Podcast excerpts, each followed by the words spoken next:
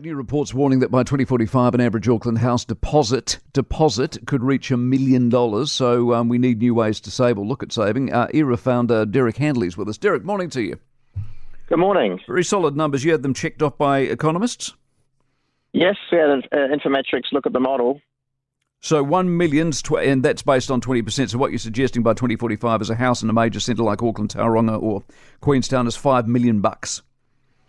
Yeah, I mean the traditional rule of thumb is they double every you know 10 years, and that's roughly around a 7% growth rate. Nothing seems to have changed that in almost half a century. Indeed, not. We're still not building enough homes. Probably never will. What's the point of you saying this? Is it to freak people out?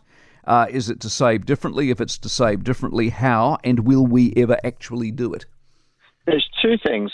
One point is that there has been a narrative in the media in the last decade or more that it'll take you 10 years or so to save a deposit. And I wanted to just challenge that because that narrative is based on the fixated idea that the house price will not grow. So it's basically like, uh, you know, someone taking hallucinogenics. Like that's not how you should calculate how long it should take you to save a house deposit. Because if you start today for 200,000 for a million dollar house, by the time you've saved 200, it's actually 400 that you need. So I wanted to just put it out there. You need to build these kind of timelines with a moving target. The second thing is that I think we're entering post COVID into a fundamentally different era. You need to use all types of saving strategies to save much faster than your basic bank deposits, which is why Aera has been set up.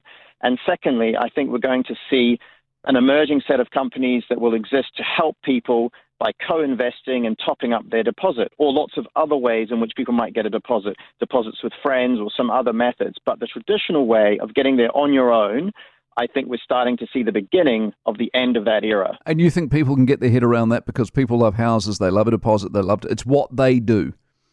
If they want to have a house, this is the way that going to, people are going to have to start thinking. There might be the bank, there might be a third party that gets you the deposit, and you've got to work much harder to save it. Get in earlier, probably a smaller house. All those things will make a difference.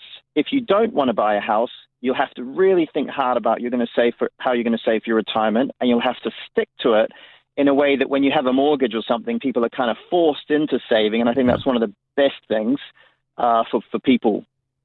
All right, Derek, good luck with it. Appreciate it very much. Derek Handley, Aera founder. A couple of people here at work in their 20s, early 20s, have gone and bought houses. What I also know, uh, which is very reassuring and uplifting, probably indicates we pay extraordinary salaries here at ZB. Uh, other thing I know is, other thing I know is that our kids, for example, look and go that they, they believe they will never own a house.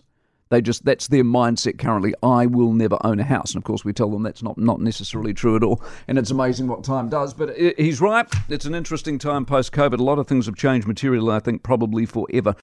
For more from the Mike Hosking Breakfast, listen live to News Talk ZB from 6 a.m. weekdays or follow the podcast on iHeartRadio. If you enjoyed this podcast, you will love our New Zealand Herald podcast, The Little Things, hosted by me, Francesca Rudkin, and my good friend Louise Airy. We focus on all the little things that you can do to make a positive impact on your life and to cut through the confusion from the health and wellness industry. Join us every Saturday to hear from the experts for all the tips and advice you need. Just search The Little Things on iHeartRadio or wherever you get your podcasts.